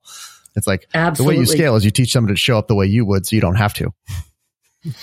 my big goal has always been as a manager to be able to nap under my desk in the afternoons. Whether it happens or not is another story. but uh, it's kind of nice when you're no longer putting out fires and maybe you're napping or maybe you're just working on strategy. But I, I think that's a pretty good goal. I know. I, I think so too. And, and because it, what it does is it really forces you to take on a lot of these other types of questions and challenges as, as a leader that are, are far too, it- you know what? Actually, it forces you to be a leader and not just a manager, I think is, is, Yes. is how I might make it as a, a, a distinction. Uh, It also, When I wanted to do my subtitle, I was like, I want a story of leadership because that's what it is. It's exactly what you said. Is it's about leading, not about managing. Yeah, it's interesting. I found myself as I was writing notes um, and questions down for this. I kept writing down the title as the team that led itself, but the title is the team that managed itself. And I was curious, why did you choose that title? Um, it was the one that people understood when I said it to them. I do. I mean, I am a lean girl, and I do test things. darn good reason. So, you know, I test. It, it, it was originally called continuous feedback. That was its working title. Just like software always has its a little code name. All my books have their little code name because otherwise, I find I don't really know what the title's going to be until after I've written Mm. it, and then I'm like, the title shows up. And I liked continuous feedback and I really thought it was going to ship that. But then I started coming up with other titles and tested them. And the team that led itself, for some reason, doesn't resonate as well with people. So then I added the story of leadership so that you get the leadership idea and the management idea. And Um, so it worked. We'll see. totally, totally. So I have kind of, as I was just re- realizing, um, I have sort of three three groups of quick rapid fire questions. First ones are about the the content of the book itself. Second are about um, I want to basically take down the objections that I can imagine someone having, or, or the excuses someone might throw up, or that might come up for somebody if they're like, "This sounds great," but. And then the third ones are uh, just one or two sort of general questions I like to ask people. Um, so I love big butts, but I cannot lie. Sorry. Perfect. So, um, in the book, you, there's, there's what I believe you call the 9X process. What is the 9X process? And is there a step one of the nine? Actually, it's so funny. So I thought about, I almost called this the 9X team, and everybody's like, no, you cannot call it that. So apparently the book could not be called the 9X Oh. team. But, um, I then was, someone's going uh, to come around and be like, well, I have the 10X team. Oh, And now- now it's- the 10X engineer. Oh, God. Yeah, that's true. It is one less than the 10X engineer. Um, you know, when it, it's, it, it was that moment when I realized cadence was the answer. So I had these three things like goals, roles, and norms. And then I realized that I had set, check, and correct. And that makes you a nine square. Mhm. So it's a 9X team. So what you, so it's not that there's a first step and a second step. It's more that there are three areas that are really critical to pay attention to. And we haven't really talked a lot about norms. Um, but you absolutely have to have clear goals. And everybody's down on OKRs, so I don't have to sell that. Everybody understands roles. Everybody's looking for an engineer or they're looking for a good designer. I think most people have bought into roles. Um, what people don't think about is the fact that everybody has assumptions about what normal is. Mm-hmm. Like, you think interrupting's fine. I don't know why. You've never interrupted me, but I keep talking about it. it must happen a lot um, with other um, people. So, oh my God, yes. Um, so, if you can get a word in edgewise. Um, so, with norms, it's just a way of saying, like, in some countries, being late is perfectly fine. My ex husband, is French. he said, um, I was like, shouldn't we be getting going? We should. They said six o'clock, and he goes, if we show up at six o'clock, they'll still be in their underwear. like nobody shows up at six o'clock.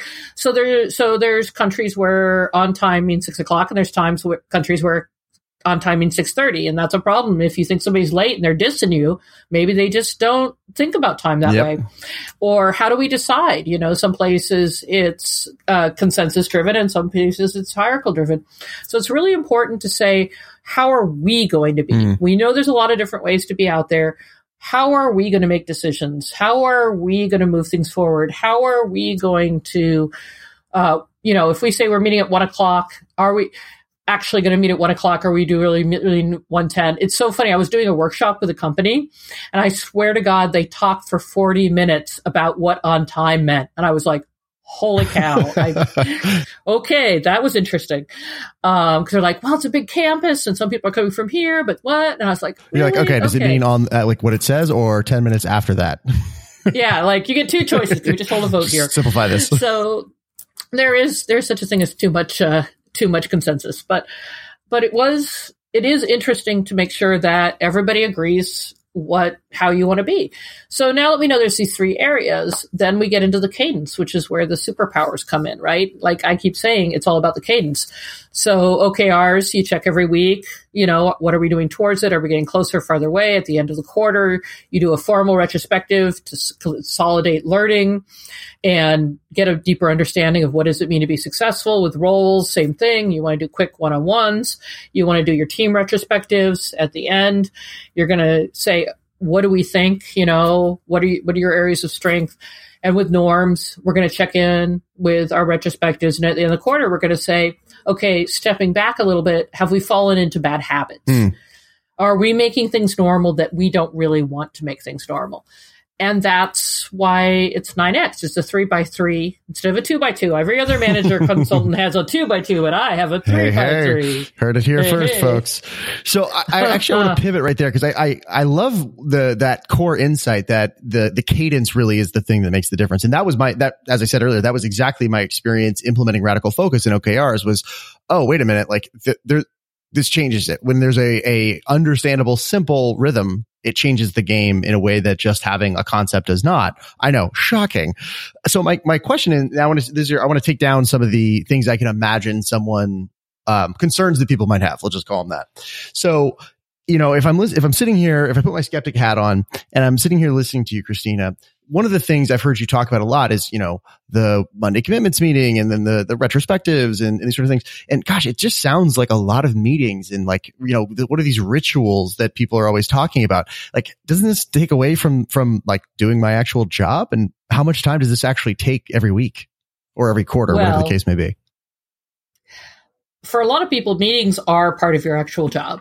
So, and you have to remember a lot of these rituals come from Agile, and being Agile is about not having useless meetings. So the question is, how are you making sure that the meetings are incredibly impactful?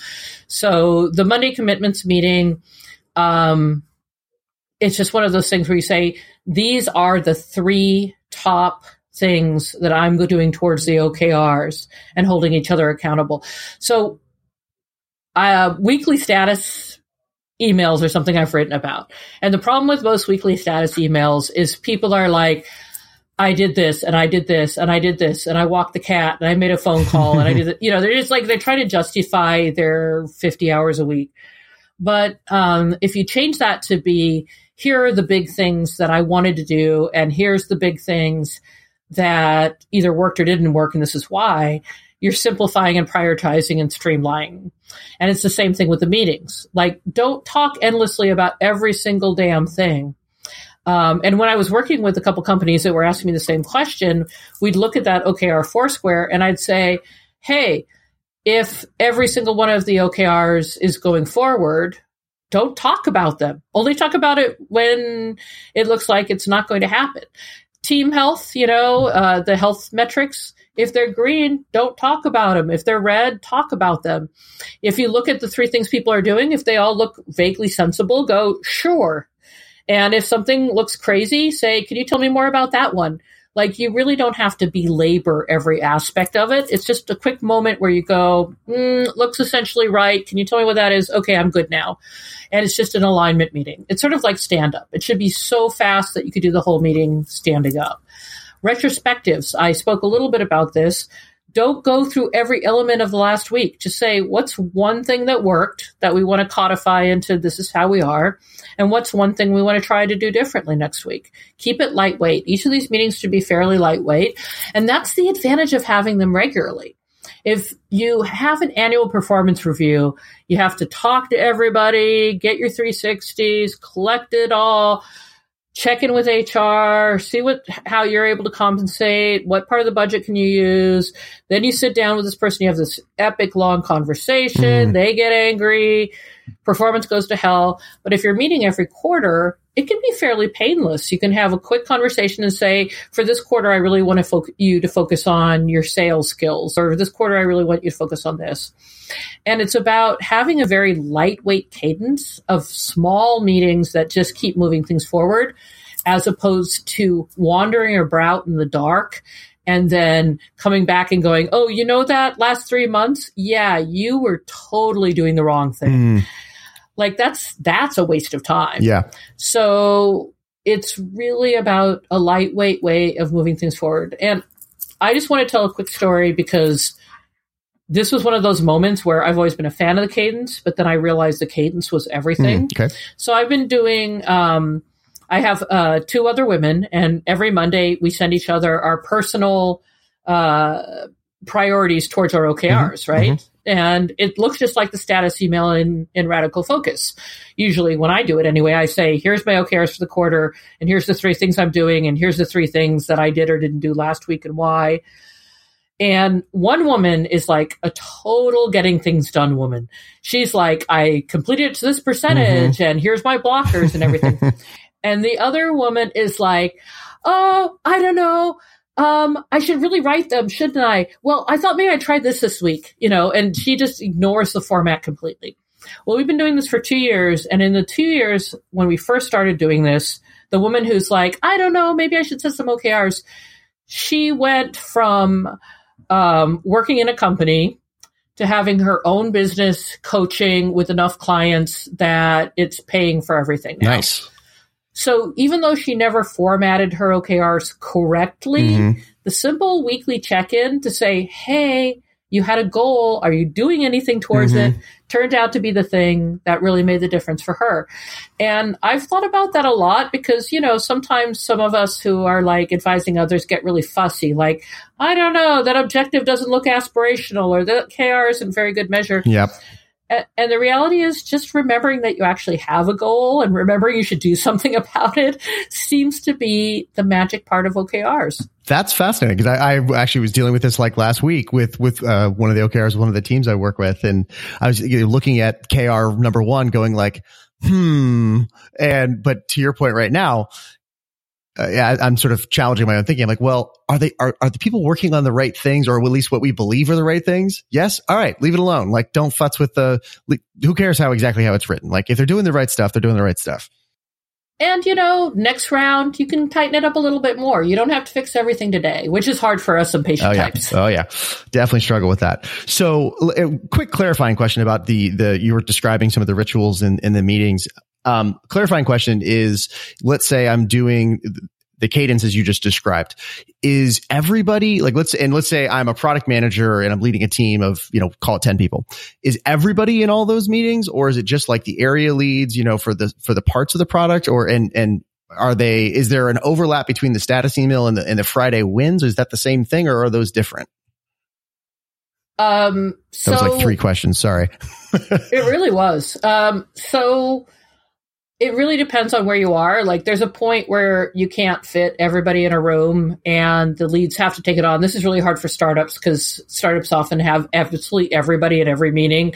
And there's this point where like none of your conference room rooms hold everybody. And then it's like everybody's paranoid. Like, what are they talking about in that conference room and why am I not there? But it's a natural move. So yeah, it should be basically the leads. Um, you can roll it up. Oh God, it just reminds me of how I used to do status me- emails at MySpace. Everybody would write like this 50 item list and then my project manager would, um, roll them all together into one gigantic email of everything that was oh, done. oh, and then I would read it all and I'd write a summary and I'd send it to my boss. And then one day I forgot to do it and he never asked where it was. And I oh, thought, no. this is the most unnecessary thing I'm ever doing. So that's why I like it. So you could skip the status email if you're a really small company. What I found it to be super powerful for is sending the status email to either um, you have something in the subject line so it can be filtered or send it to a channel if you're doing Slack. But what I found myself doing who are using these super hyper lightweight status emails is I will read everybody's because it takes me 30 seconds to look at them, 20 seconds maybe. And I can, so I can flip through one after another and after and go, oh my God, that person is doing something that's going to destroy my team. I need to go over and chat with them. And that's a big advantage of the lightweight thing. So I think of the status emails, or if you prefer status reports on Slack or whatever you want, it's really nice for you as a manager to go flying through them and see what other people in the company are doing and what kind of progress and what they're trying to do and see if you can help or if you need to throw your body in front of a bus mm. to stop them. Sure. Um, with the commitment, that has to that is better face to face. I won't say it has to because I know a lot of remote teams are having a lot of success with it, but that's it's it's like stand up. It's one of those moments where you're committing to your team that you're actually going to get this done, and that makes it more like you're going to do. But again, keep it really lightweight. Um, I find retros to be one of those things you just kind of like slide at the end of the meeting. Like give yourself five minutes at the end of your Monday commitment meeting if you want to, to say, what did we do last week? What do we want to do this week? Like piggyback it. Don't make it its own big separate giant thing. Okay. You know? So piggybacking is really effective. Nice. Okay. So um, if I'm tracking with you so far, just trying to like make this super, super actionable for, for the listener. So you have your Monday lightweight check in, uh, commit Monday commitment meeting. This is all described in the book in, in much more detail. So, and that would be, imagine it's, it's the per, the, the lead and then their, their leads for the project or the company or whatever, right? So maybe you have your tech lead and your design lead and your customer success lead and whatever. And, and that's who's in the, the, the Monday meeting saying, this is what we are collectively doing to move the ball forward. Maybe uh, you, you, piggyback on the end of that five ten minutes tops of the, the retro for the week before. Everyone goes off and does their thing. Uh, you know, maybe, maybe, yeah. maybe the tech teams have their daily stand ups or however they want to manage their own stuff. That's, yeah. that's their business. Um, and then Friday, anybody who's in the company is doing show and tell. Is that right? Yeah. Yeah. So yeah, show and tell is awesome. So we want to show off the good stuff. And when you get bigger, um, I've seen a lot of teams do it just within their team. Like, um, I always like to tell a story like at Zynga, um, our team who was working on Zynga.com, we'd have what we called wine down and there'd be wine and there'd be cheese and stacks and everybody be doing their demos. And then one day I needed to run down to biz dev to ask them a question about something. And it was that Friday. And they were standing in a circle and each one of them had a shot of tequila. and if you had anything to brag about, you could do the shot. But if you had nothing to brag about, somebody would steal your shot and do it for you. and so. It's like an I drink your milkshake moment. Oh, you got that. And I thought that was really interesting that this moment of celebration was modified based on the culture of the, the group within the larger company. So the important thing is seeing each other and celebrating how awesome we all are and feeling that sense of camaraderie and progress. Because the problem with OKRs, of course, is they're stretch goals. And the problem with stretch goals is you don't always make them. Yep. So celebrating what you did accomplish is uh, an antidote to the feeling that you're not making your goals. Yeah, you got you got to have those bright spots. Otherwise, stuff gets it can get a little grim. Let's put it that way. It can indeed. Yeah, for sure, for sure. I, I love that. Um, and then so one other thing that this is an objection I've heard people not not specifically to your work, but to this kind of thing. When they say, "Oh, this is like this is you know uh, this is all like very touchy feely," what do you say to that?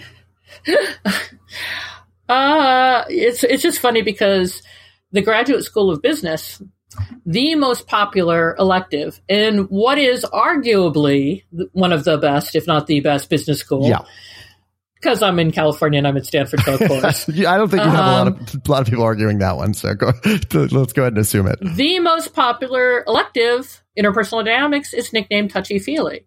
Like we've got business schools that have acknowledged the fact that if you're not good at interpersonal dynamics, if you're not willing to get a little touchy feely, then you're going to fail as a leader. Mm. It is in the literature. The schools respect it. High performing companies respect it. I mean, my gosh, what could be more touchy feely than psychological safety? And Google, one of the best companies in the co- country, says the number one predictor of teams is psychological safety. Touchy, you cannot pretend we're all robots. We're friggin' humans, mm-hmm. and humans have emotions and they have feelings. And if we really want to do great things, we can't do them by ourselves. And if we're going to do it with other people, we have to respect that they are human beings. And we have to get good at that touchy feely thing, or else you're not going to succeed. And that is just a fact. And sometimes we'll see little jumps from people who are jerks. And we can think of a few companies that had rapid growth, but that always catches up with them in the end. And if you want to build something that's going to be strong, fast growing, and sustainable, you got to suck it up, cowboy, and learn how to be a good person. Even engineers? It, engineers are human too. I know, I know. No, I was just uh, the reason I was asking that is because I think even biz dev. I was going to say. Fair. That's a good. Actually, that's a that's an even better one. Um, no, I think it's an interesting point because uh, you know I've worked with uh, people in every we we've both worked with people in all sorts of different roles and functions. And, um, you know, I think engineering is one of the groups that gets very stereotyped about like, oh, whatever, they just want to code. But I find that even, you know, engineers often tend to be a little more introverted, but when you actually have real conversations with them, guess what? They're people too. Yeah, I think it's a huge mistake to think about like a lot of our ideas about what engineers are like. They're incredibly creative mm-hmm. people. Like, my God, they're inventing entire universes, right? Um, so they're not just they're not just coding. They're they're they're creative. They care about the business model. They care about the users. They get really excited. Like this whole thing of engineers are like the comic book guy on Simpsons or something. That's such a lie. Yeah. And I've worked with so many amazing ones and biz dev too, although they tend to be a little more mercenary occasionally. But um, yeah, I think it's a mistake to say those people because there's no such thing as those people. There's just people. I, I love it. I think it was the best way that could possibly have been said. So last, um, last two objections that I've heard, and then we'll, we'll go ahead and wrap up here. So the other one is, but I'm not in charge. You know, so, so if someone, let's say someone hears this or they come across your work and they're like, man, that sounds like, wow, that mindful team thing that Christine is talking about sounds fucking awesome. And I want that. But, you know, my company's not into this stuff. My manager doesn't give a crap, whatever. What should they do? Or what would you say to that person? How do product managers get things done? Influence. so, yes, exactly. I mean, the thing is, the reality of the reality of work is that nobody is in charge in that nobody can just say make this thing happen and it happens. Like when I first was a designer, I thought, well, if I become a product manager, then I can make shit happen. And then I became a product manager and I realized nobody reports to me and it's all influence. Oh, and I thought, well, when I'm a general manager, then people report to me and I can tell people what to do. But no, you got to make nice with the other teams and the other groups, and it's all about influence and it's all about social. And then I thought, and by then, once I was a general manager, I could see the CEO, and I realized the CEO is like balancing all the people who report to him and balancing the board. So guess what? Nothing happens because you're in charge. Everything happens because of influence, influence without authority. So if you want to make a mindful team happen, you start by being the kind of person who would be on a mindful team. Mm.